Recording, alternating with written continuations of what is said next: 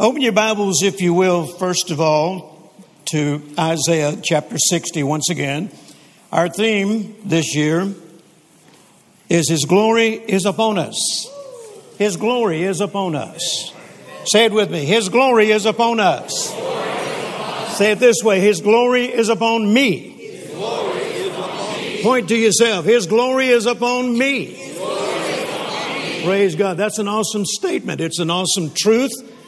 And praise God, what a what a awesome privilege it is to live on this planet in the times in which we live, knowing that the glory of the Lord is upon our lives, representing His presence, His power, and His goodness. So, Isaiah chapter 60, once again, we've read it earlier today.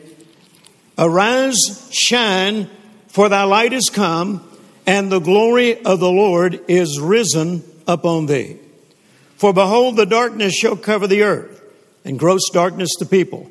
But the Lord shall arise upon thee, and his glory shall be seen upon thee. Notice, people will see it, the glory. Now, if you ask most Christians today, what is the glory? What is the glory? You'd be amazed at the number of answers you would get, and some of them would not line up with God's word at all. You know, we see examples of the glory all over the Bible. And sometimes it comes in the form of smoke, sometimes it comes in the form of lightning and thunder and, and uh, various different things. But I don't think that's what he's talking about. He's not saying you're going to be walking around in this dark world and lightning will emanate from you and smoke will come off of you. It's not likely to happen. I'm not saying it couldn't happen, but it's not likely to happen. So, what is he saying? The glory shall be seen upon thee. So, what he's referring to, if you study your Bible closely, it's the manifested presence, manifested power, and manifested goodness of God. That's what people will see. That's what people need to see. And notice they see it in times of great darkness. That's when they need to see it the most. And I don't know about you, but I believe that is a, a description of the world we live in today. It's dark out there, it's getting darker by the moment. And people need to see something that represents a solution, an answer. Amen and the glory of the Lord on us. The Bible says it will be seen. And notice in verse 3 and the Gentiles or the non believers shall come to thy light. So the glory of the Lord on our lives will act as a magnet, it will draw people to us. Can you say amen? amen? And the Gentiles shall come to thy light, and kings to the brightness of thy rising. Notice Jesus said in Matthew chapter 5, and verse 16. Let your light so shine among men. That's what Chariots of Light is all about. We're letting our lights shine. When the Lord impressed upon me uh, a number of years ago, back in 1998, to form this ministry, uh, Chariots of Light, I was flying back from California, sitting in the back of my airplane and just uh, relaxing, enjoying getting to come home and the Lord began to impress upon me that He wanted me to launch into this ministry. And uh, He said, Now I want you to call it Chariots of Light. And He gave me Philippians chapter 2, where we are to go into a dark and polluted world, shining as lights. Amen. That's where the name came from Chariots of Light. He gave me the logo, gave me uh, uh, what, what to put on it, and so forth. Come home, gave it to the art department. They began to work on it. And little did we know in those early days that it would reach the level that it has reached today. You know, we started out just as uh, uh, guys that worked in my ministry uh, myself, Rodney, uh, my son in law, and uh, three or four other guys that rode motorcycles. We just did it first of all, as just a way to fellowship, go have a breakfast run. And as we did that, we had an opportunity, seemed like every time we went out, an opportunity to minister to somebody. Those bikes attracted people. Ronda, you probably remember this. We rode one day out uh, uh, going past uh, Bryant Irvin Road, and there's a, a Cracker Barrel restaurant out there on the highway. We stopped in there to have breakfast. And um, there was only about seven or eight of us, and, and uh, somebody come by and saw our vest and said, uh, "You guys own those motorcycles out there?" Yep, we do. They said, "There's a good-looking bikes," and uh, the, fir- the first thing that drew them was the motorcycle. We hadn't said a word yet. We hadn't preached. We hadn't done anything. The motorcycles drew them, and they were asking us about it. And and then the guy said, uh, and, and, we had prayed. Don't let me forget this part. We had prayed before we left the ministry. Lord, cause uh, our bikes, our vest, whatever, to attract somebody that we can minister to. And so there, there he was, him and his family. They had just graduated from the Baptist Seminary, and they were going out for their first assignment out in West Texas to a little small church. And uh, he said, uh, I just accepted a, a, invitation to come and try out to be the pastor of this little church, just a handful of people. They were excited, you know, they graduated from the seminary and now they're headed into full time ministry. And uh, it was pretty obvious that they were uh, in need of finances. And so we're sitting there having breakfast, you know, and, and uh, uh we said, guys, I said to the guys, let's all let's all sow a seed into their lives and help them get to that little town and be the first people to sow into their ministry. Amen. And they were just overwhelmed that we would do that. And we said, well, that's what we're here for. That's what we're all about. Praise God. Little did we know that that would become something that would carry us for the next 20 some odd years into reaching people all over the world. A quarter, over a quarter of a million people have come to Christ just because of the Chariots Light Motorcycle Ministry. That, that doesn't include any of my overseas meetings, campaigns, crusades, whatever you want to call them, or any of my church meetings here in America, other than when we uh, set it up as a church tour for Chariots of Light. But this is mostly one on one evangelism. Amen. And those of you that are members, you know that We've, we've said from the beginning to be a member of Chariots of Light, number one, you have to have a passion for God. Number two, you have to have a passion for souls. And then number three, a passion for motorcycles. And we keep it in that order. We never allow the passion for motorcycles to become first. Amen. The motorcycle is just a tool to get us there. Hallelujah. Amen. And what a great tool it is. In fact, sometimes when we're on these tours, uh, we've had as many as 100 people on tour. One time up in Montana, had nearly 100 people on tour. And we're riding through the beautiful state of Montana, big country, you know, and big sky country is what they call it. And I'm looking back there as all these bikes coming behind me. I couldn't wipe the smile off my face. And suddenly I began to think, God pays me to do this. Hallelujah. I do it for free. Don't tell him, but I do it for free. Amen. I remember uh, riding my bike by myself a lot of times before I ever started chariots. And I'd have some of our road crew to hook up our trailer and put my bike in it. And when the meetings were all over with, I'd say, unload my bike, I'm going to ride it home. And I'd be out there riding all by myself and uh, just enjoying the scenery, enjoying my fellowship with the Lord, and never dreamed at that point that someday we'd be doing this as a major outreach. And now, praise God, I get to ride motorcycles all over the world. We got chapters in South Africa, got chapters in Australia. I've, I've got to ride all over the world. I've ridden through the, the Italian Alps. That is some fun, hallelujah. I went to Ducati in Italy, and they gave me a VIP tour of the plant. And afterwards, they said, Would you like to ride one of our Ducatis? I said, Is the Pope Catholic? Of course, they understand that in Italy. And uh, I said, Yes, I'd like to ride one of your new Ducatis.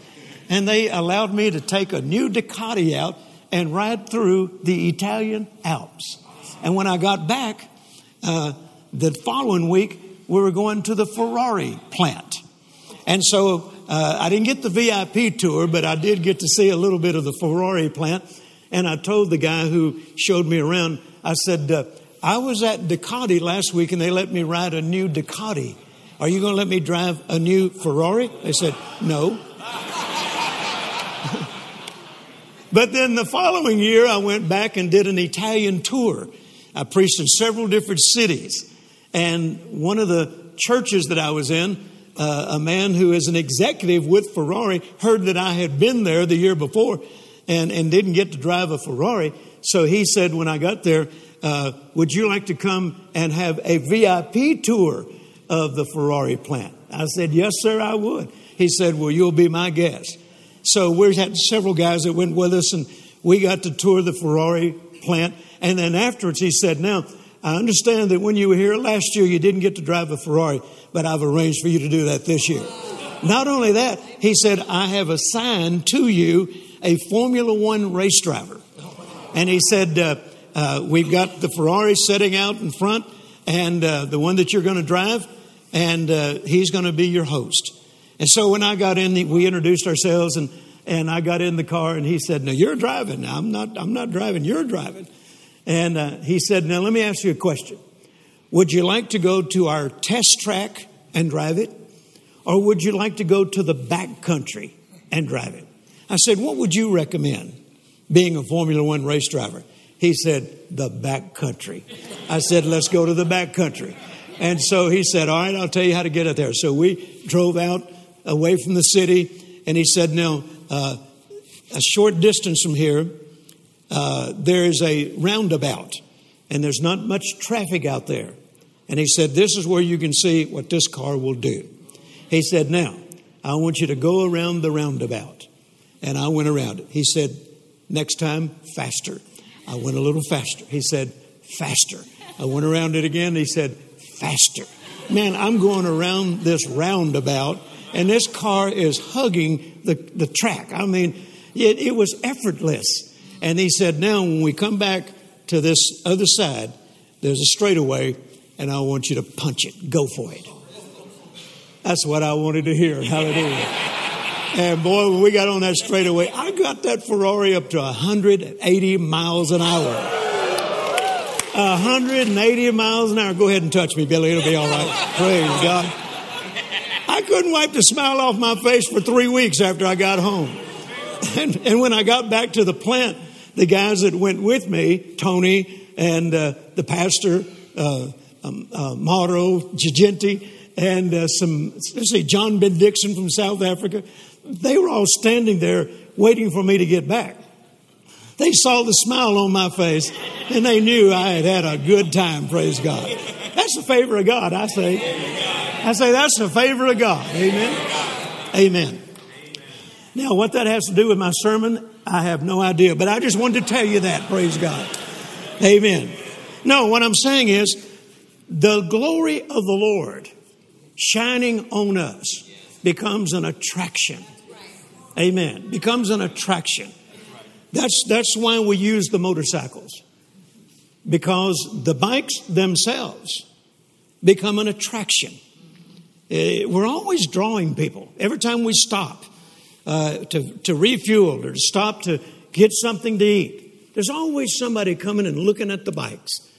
And of course, we're all got our vest on, and eventually uh, we're in uh, 7 Elevens or convenience stores or cafes, and you'll see some of the guys over there, and people got their heads bowed and they're leading them to the Lord. Praise God. Amen. But it all started because of the motorcycle, it attracted them. I like, I like uh, to watch little kids. I remember when I was a little boy, and my, I had an uncle, my dad's brother. He rode a, a 57 uh, Harley.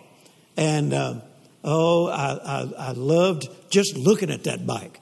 And I just, I just uh, could hardly wait to get big enough to ride it myself. But I used to ride on the back of his bike. And he'd take me all over, you know, Vicksburg, Mississippi on the back of this bike. And, and uh, I can remember uh, he'd take me to the dealership, the Harley dealership from time to time. And back then, they certainly weren't show places as they are today. They were in the worst part of town, and a lot of outlaws hung out there, you know. And, but we'd go over there, and uh, he might have to do something, uh, do some repairs or something. And I'd get to walk in there and look at the new Harleys. oh, I was just captivated by it. And I get to watch now every time I get on my bike and go somewhere.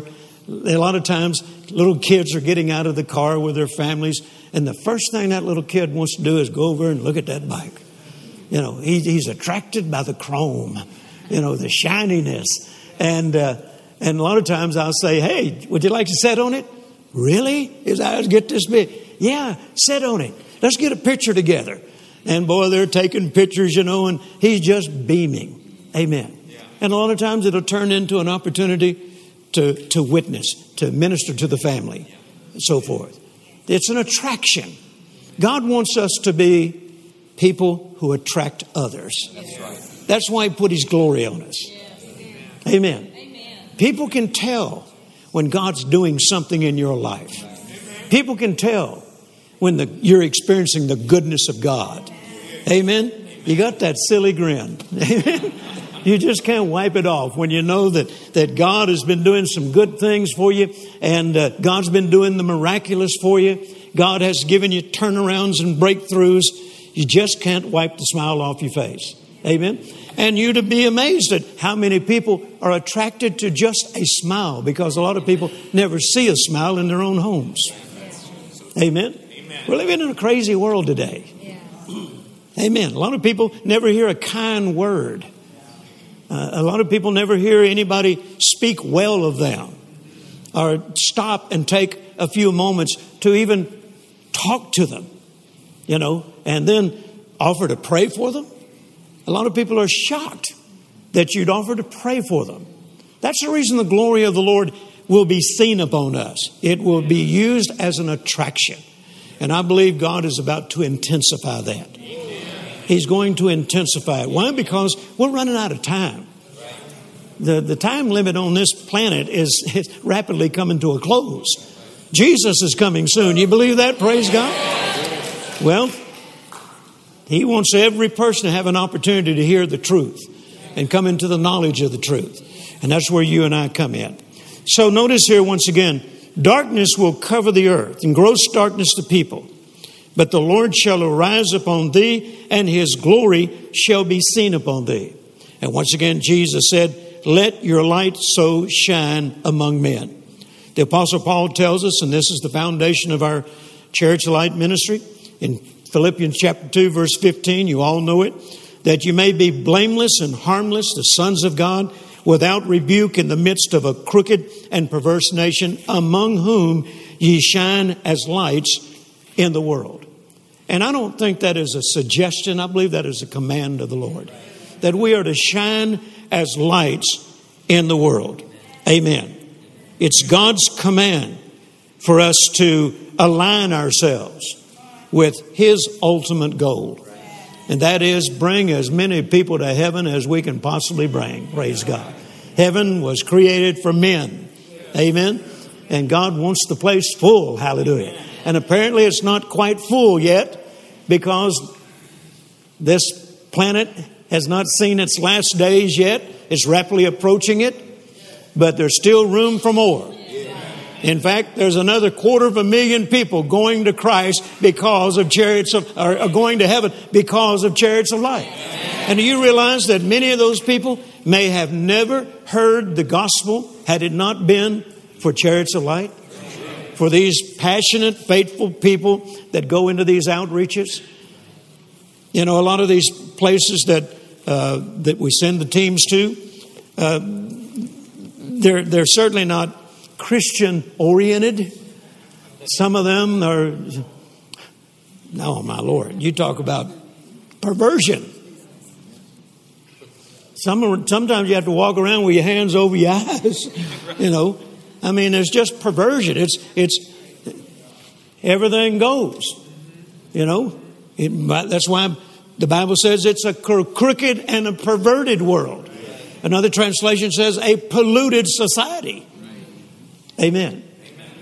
And a lot of those people would have never heard the truth had it not been for people like the chariots of light going into them and going to minister to them. Brother Copeland said one time that this is one of the last days ministries, talking about chariots of light. It's one of the last days ministries. Amen. I'm privileged to know that God considers us valuable to Him. Can you say amen? Look at your neighbor and say, You're valuable to God. You're a chariots of light. Hallelujah. Amen. So, this is what we were created for. We were created for His glory to shine upon us and to shine through us. Say this with me I was created, for God's glory, to shine on me and to shine through me. Can you say amen? The perverted and crooked world needs our witness more so now than it ever has before. Isaiah 43 7. Everyone that is called by my name, for I have created him for my glory. Notice we were created for his glory. Not only does that mean, I believe it's a twofold application, not only does it mean we were created to experience his glory, but it's also meaning that we were created to be vessels of his glory, Amen. instruments of his glory. Amen. Amen. We were created for his glory. We were created to bring him glory.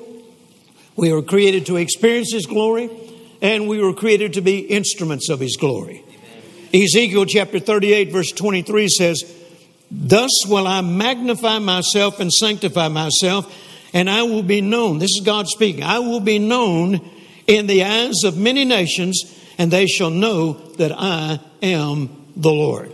And how's that all going to come about? Through us, through His people. We are the instruments to show forth His glory. Ezekiel chapter 37 and verse 14, God tells us how He's going to do that. I will fill you with my spirit. I will fill you with my spirit. I shall put my spirit in you. Amen. And, and you do know that God didn't put His spirit in us, He didn't baptize us in the Holy Ghost just so we could call ourselves Pentecostal. It's a whole much, whole lot deeper revelation there. The Bible says from Jesus himself in Acts chapter 1 and verse 8, he says, You shall receive power, after which the Holy Ghost has come upon you, and you shall be my witnesses. That's the reason why God filled us with His Spirit. He wanted to fill us with His power. If you're filled with the Holy Spirit, then you're filled with power. Say that with me. I'm filled with the Holy Spirit. Therefore, I'm filled with His power. Say it again. I'm filled with the Holy Spirit.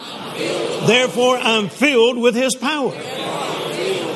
I like what I heard Brother Copeland say back there in the early days when, when I first started traveling with him, working with him.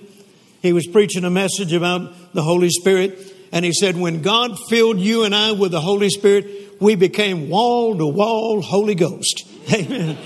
Amen. You've heard the phrase wall to wall carpet. Well, I'm wall to wall Holy Ghost.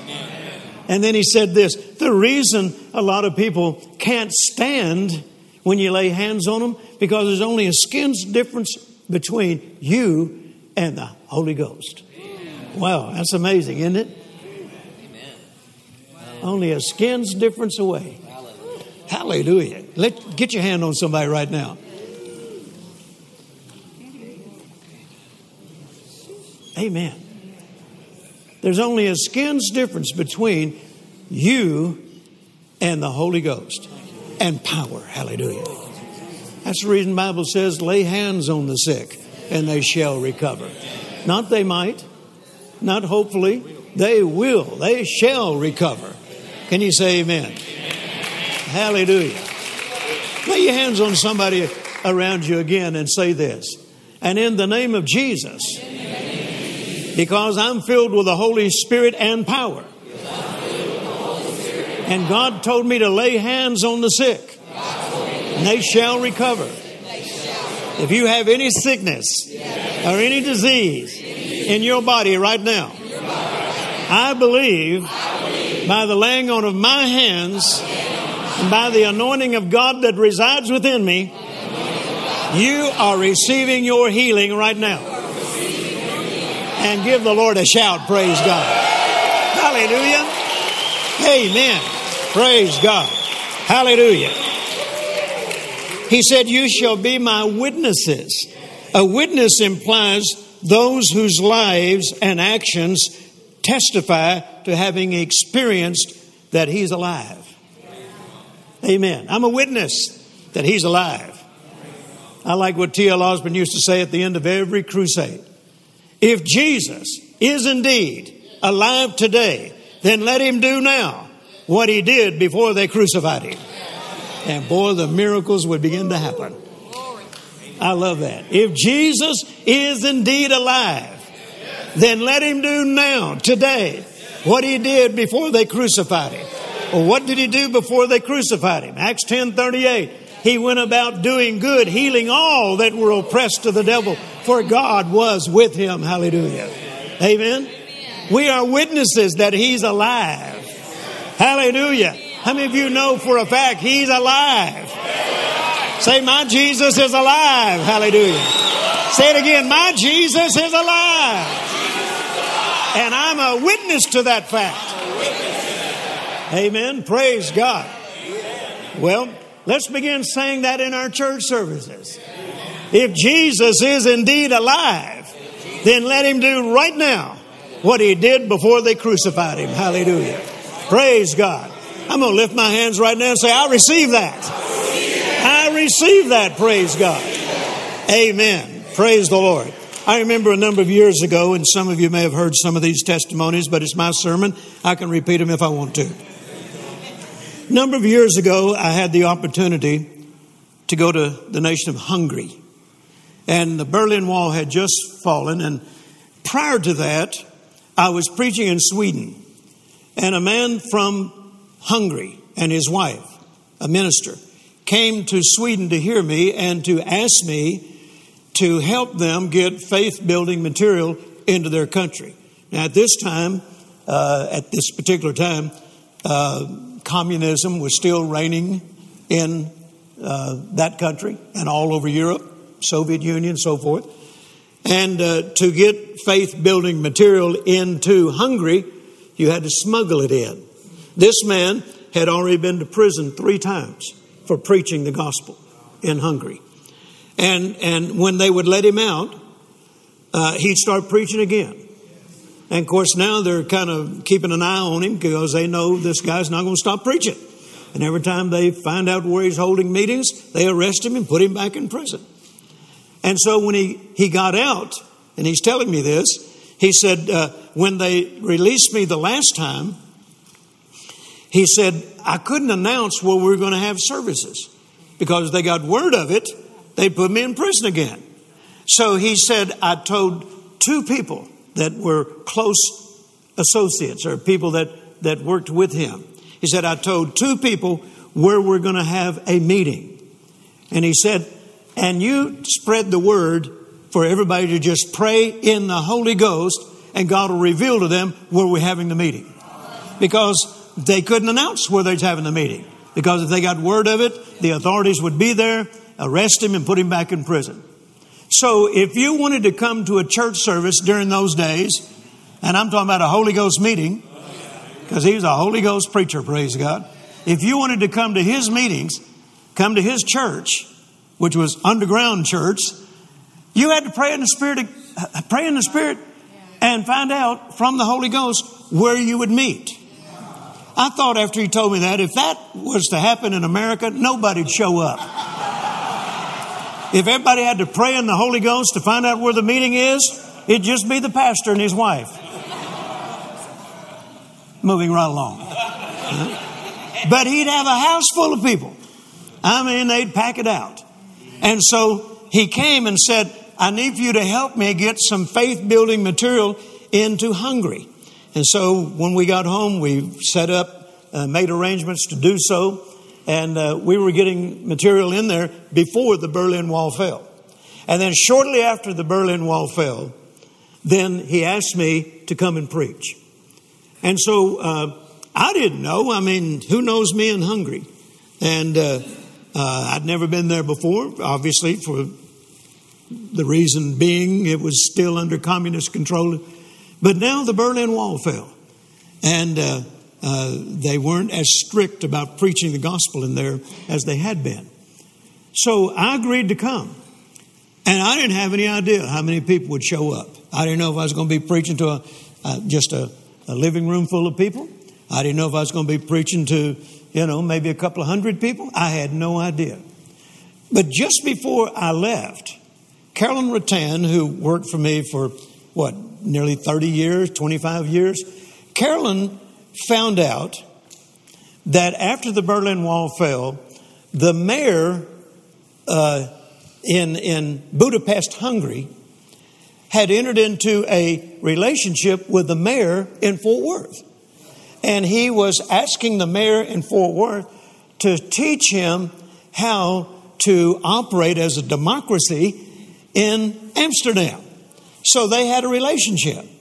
And Carolyn found this out. I don't know how she found it out, but she found it out. And so she contacted the mayor's office. It's not the current mayor, but the mayor that was in office those, in those days. And she contacted the mayor's office and said, uh, Dr. Savelle is going to Budapest. Would you be interested in him being a courier, a courier? And would you like to send something to the mayor in Budapest through Dr. Savelle? So I became an official courier with a document from the mayor of Fort Worth. Not only that, but he contacted the mayor in Budapest and let him know I was coming. And I had a special document for him. Well, then the mayor began to broadcast the meetings.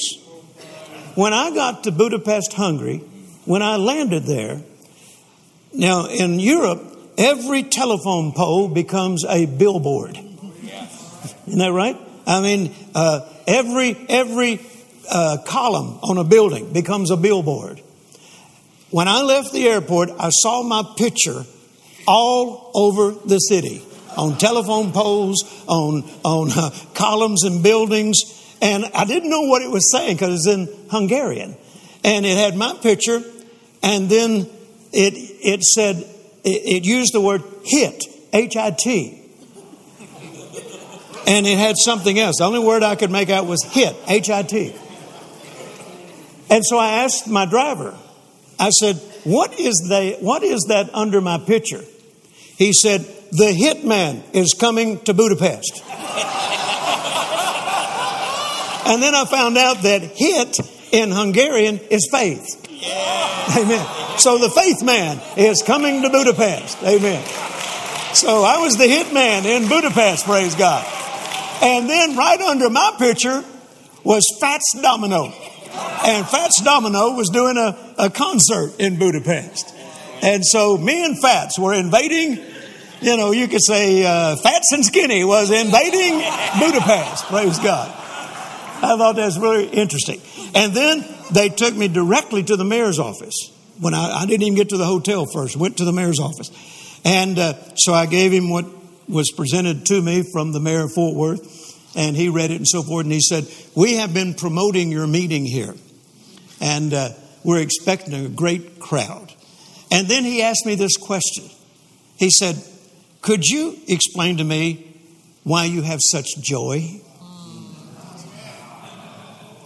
I said, Yes, sir, I can explain that to you. It's because of Jesus. Now, you have to understand, this nation has lived in oppression just like all the other communist nations. They've been lied to for years and years and years that God didn't exist. And they saw this joy on me. And he said, Would you explain to me why you have such joy? I said, It's because of Jesus. And uh, so he said, I'll be in the meeting tonight. So we went to the hotel, and then when we got ready to go to the meeting, I asked the pastor, I said, Where is the meeting going to be held? He said, The sports arena. I said, The sports arena? He said, Yes. There will be 13,000 people there. When I walked in that arena, and it still brings tears to my eyes to this day, and saw 13,000 people packed in that arena, wanting to hear many of them, most of them, for the very first time, Jesus. That God was not dead, God is alive. Hallelujah. When I when I when I walked out there and they turned it over to me, I couldn't hold back the tears. I, I had to say, excuse me, and I had to walk back behind the curtain and I couldn't control the tears. And finally I came back out there and I began to preach Jesus. The Bible says uh, Philip went down to Samaria and preached Christ unto them. And I took that very verse and just preached Christ unto them. And in a few moments, people started jumping out of the top level onto the main floor and running to the front to receive Christ. When I actually gave the invitation, now I hadn't given the invitation yet, they started jumping out of the top section onto the main floor and running to the front. And when I finally gave the invitation, it looked like all 13,000 of them tried to come forward. It was amazing. Amen. What was happening? The glory of the Lord was being seen upon me, and God was using it as an attraction, an attention getter. The mayor came to uh, the room that they had me in, like a speaker's room, after the service, and he said to me, he said, uh, and, and one of the uh, uh people that was in charge of the media came to the room, and he said, "We didn't explain, uh, we didn't uh, understand what you meant when you told us at the beginning that this joy came from Jesus. But we understand it now. Amen. And they wrote beautiful articles in the newspaper about the meeting. Well, Buddy Harrison had gone with me, and Buddy was always amazing in teaching on being filled with the Holy Spirit. And so the next morning, we invited everybody that could come to come and hear Buddy Harrison talk about being filled with the Holy Spirit. There were over a thousand people got filled with the Holy Spirit. I mean, just as quick as Buddy prayed, they began to speak in tongues. Amen. Well, then they asked me to come back. And so I came back a few years later. And by this time, this is now a full fledged, right in the open, in your face church in Budapest, Hungary. And I preached three morning services with 5,000 people in each service. Hallelujah. And boy, I'm telling you, the anointing of God hit that place. It was absolutely amazing. Amen. Well, I began to see just a glimpse of where God's taking this thing. Yeah, that's right. Amen. He said, The glory will be seen upon us. And when will it be seen upon us? When will it intensify? When the world is in its darkest hour. Amen. I like to say it this way when the world gets darker and darker, the church is going to get brighter and brighter. Hallelujah. Can you say amen? Say, I'm part of the church. I'm going to get brighter and brighter. Amen. So we've been talking about going to the next level, going to a higher level. Praise God. So once again, Ezekiel 37 14 says, And I shall put my spirit in you. And where the spirit is, the power of God is. Where the Holy Spirit is, the power of God also resides there. And he says, You will receive power and you shall be my witness. And once again, a witness implies those whose lives and actions testify to the fact that Jesus is alive, that they have experienced his power, they have experienced his goodness, they have experienced his presence, and they're able to display it as well. Can you say amen? Praise God. It also implies when you are a witness that you are one who can solemnly affirm that Jesus is indeed alive and your witness will be used to attract others. Hallelujah. Somebody say, I was created for his glory. Tell somebody next to you, I was created for his glory. I was reading a book not too long ago, and this gentleman made some interesting comments, and I, I borrowed them, and I want to share them with you right now, just right out of my notes. Generally speaking, people tend to respond to signs, wonders, and miracles. And that's all involved in displaying His glory. Acts chapter 8, verse 6 says, And the people with one accord gave heed unto those things which Philip spake, hearing and seeing the miracles which he did. Notice it wasn't just the good preaching that attracted them, it was the good preaching along with the miracles that attracted them. Amen. Good preaching, praise God, we'll, we, will never uh, reach a place where we can't, uh, we, we don't want good preaching anymore. But good preaching should be accompanied with signs, wonders, and miracles. Amen. Can you say amen? amen? The Bible says in the 16th chapter of Mark that they went forth, preaching everywhere, the Lord working with them, confirming the word with signs following. Amen. Jesus told the disciples, Go preach, go teach, and heal the sick, and raise the dead, and cast out the devil, and, and, cleanse the leper. So notice the assignment was not just to preach, but to demonstrate the power, demonstrate the glory, and it will become a great attention getter. Brother Hagin used to say that healing and signs and wonders and miracles God uses like a dinner bell. Amen. Letting people know it's ready. Hallelujah. Amen. The dinner bell. Hold your hand up and say, We need more dinner bells in our services. Amen. Praise God. And you were created. God says you were created for His glory. Now, I want you to go with me uh, to the book of Acts, chapter 2, and read something there. And while you're turning there, this gentleman said this If you study church history, you'll find that during the first three centuries, it is obvious that the Holy Spirit empowered believers to perform signs, wonders, and miracles, and because of this, it became the single greatest factor contributing to the rapid growth of the Christian church. That's during the first three centuries. Now the Bible says in Acts 2:47, the Lord added to the church daily. The message translation says, people in general liked what they saw. Notice it didn't say liked what they heard. Well, apparently they liked what they heard, but they also liked what they saw. Amen. How many services do we have today where people walk out saying, Boy, I liked what I saw? Well, what did they see? Did they see anything? did they see anything? Sometimes we settle for three points and a poem, and a benediction, and an offering. And we'll see you again next week. The Bible said in the message translation, people in general liked what they saw, and every day their numbers grew. Hallelujah. Mass conversions, which were directly attributed to the miracles that took place, caused the church to reach 5 million people within the first three centuries. First three centuries, 5 million people were attracted to the Lord Jesus Christ. There's still a lot of people out there that have not heard yet. Amen.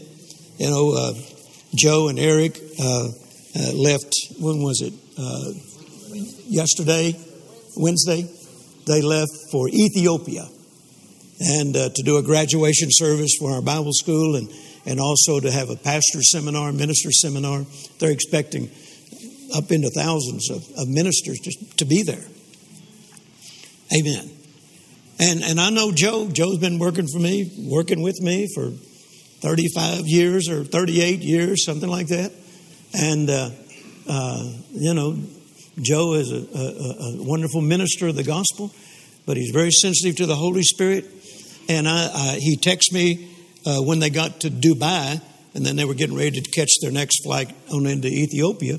And he texted me and said, "We're here safely, and it's two o'clock in the morning, and I can't sleep." And uh, and I, I I texted him back, and I said, uh, "I'm praising God for you guys, and I'm praising God that you're fulfilling the assignment that God's given you, and I and I'm decreeing over you that you were created for signs and wonders and miracles, and God is going to show you His glory all over Ethiopia. Praise God." Amen. God's going to show you His glory. You know, Joe and I have been traveling to Africa and all over the world, but particularly Africa, since the early 70s. And uh, every time we've gone, we've seen signs and wonders and miracles. I, mean, uh, it's commonplace almost. Uh, people expect it. People come to the meetings expecting it.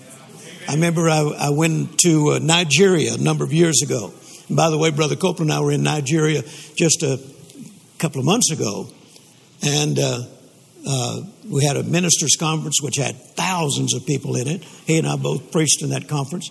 And then on Sunday, uh, he preached twice they had several services. I mean, they have services all day long. And the two services that he preached in, there were over 200,000 people. Amen. In each service. They could get as many in the building as they could, and they're getting ready to build a new building. and then there was at least $100,000, 100,000 people outside surrounding the, the, the church auditorium. Amen. So in each one of those services, he was ministering to a couple of hundred thousand people. And I remember when, when I went to Nigeria for the first time back in the early 80s, uh, I was doing some open air meetings. And when we arrived there in a place called Owerri, Nigeria, uh, thousands of people, 50,000 people, were standing out in the hot sun.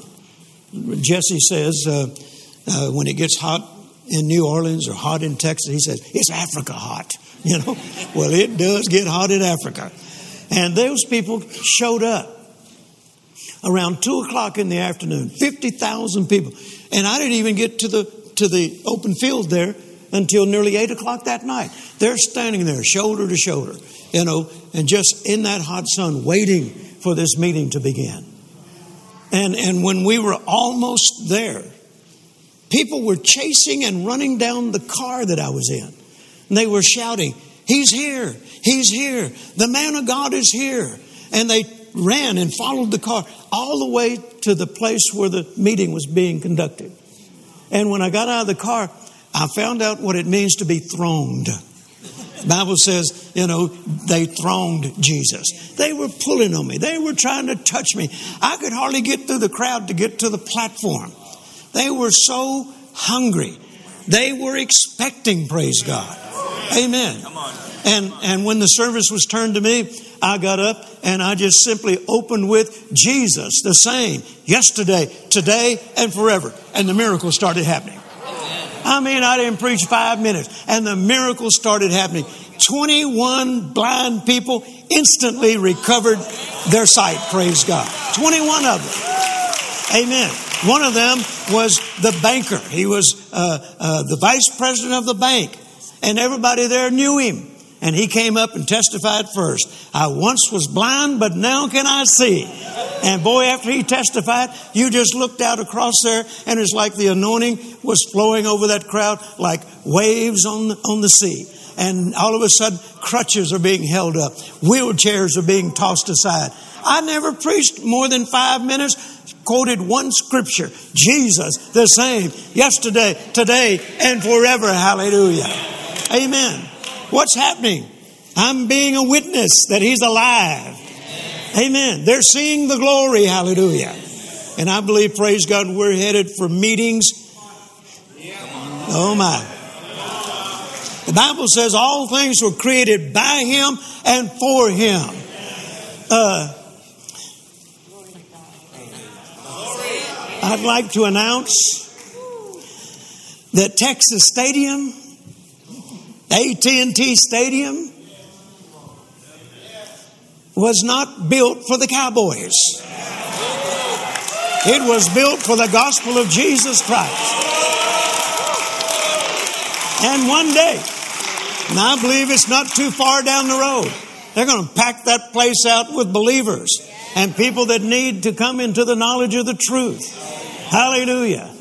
You know, uh, we were in uh, Cuba earlier this year, and uh, we were preaching there, and, and I had a marvelous time, marvelous meeting, and I was just overwhelmed by the hunger of these people. And, and I was overwhelmed by how joyful they were, and they had absolutely nothing, but they had Christ. In fact, I went back to my room one night and I was in tears and I felt, I felt ashamed that I, all this stuff I have, and these people have nothing. And I felt ashamed. And the Lord said, No, don't feel ashamed. That's the reason I've blessed you, so you could reach people like this. He said, If you weren't prospering, you couldn't be here. And, and preaching there in Cuba, and and we we were able to help the pastor purchase some land to build his church on, and the the youth ministers that were living in a little it looked like a gypsy trailer. It, it, it, it, was just a little small, him and his family living in this, looked like a gypsy trailer. And they were living in that. And their daughter, she led the praise and worship. I have never in my life seen a young girl that face radiated the joy of the Lord like that girl. You wouldn't know that she owned about three dresses. You wouldn't know that she lived in a trailer that had nothing. Didn't have any electricity. I mean, they had electricity, but they didn't have any air conditioning. They didn't have any fans. They didn't have anything. But she'd walk out of there with this big smile on her face and she'd lead the praise and the worship. And, and you just couldn't take your eyes off of her because the glory of the Lord was radiant on her. And when I told her and her mother and dad I was going to build them a house, you ought to seen. Oh, and they got they, they got the house finished now, praise God. Oh, they're in that house, glory to God. And the Lord said, Don't feel ashamed, you're blessed. That's the reason you are blessed, so you can do things like this, praise God. Amen. And and I preached at the church on Sunday morning, and the pastor said, uh, we we receive on the average five dollars a week every church service. Five dollars a week. And uh, after I got through preaching, they wanted to receive an offering from me, which I didn't want them to do. And the Lord said, Go ahead and receive it. And then make it a twice sown seed. And so they received an offering from me. The pastor was overwhelmed. It was over $500. He said, This is the largest offering that's ever been received in the history of this church. And he hands it to me. And I said, Well, sir, is it my offering? He said, Yes. I said, Can I do whatever I want to with it? Of course. I said, Well, then I'm going to sow it back into the church. And I said, Use it to do some remodeling on the church. They were overwhelmed, praise God. And of course, they're asking, When can you come back? Amen. That's the reason I'm blessed. I will never be ashamed of being blessed again. Hallelujah.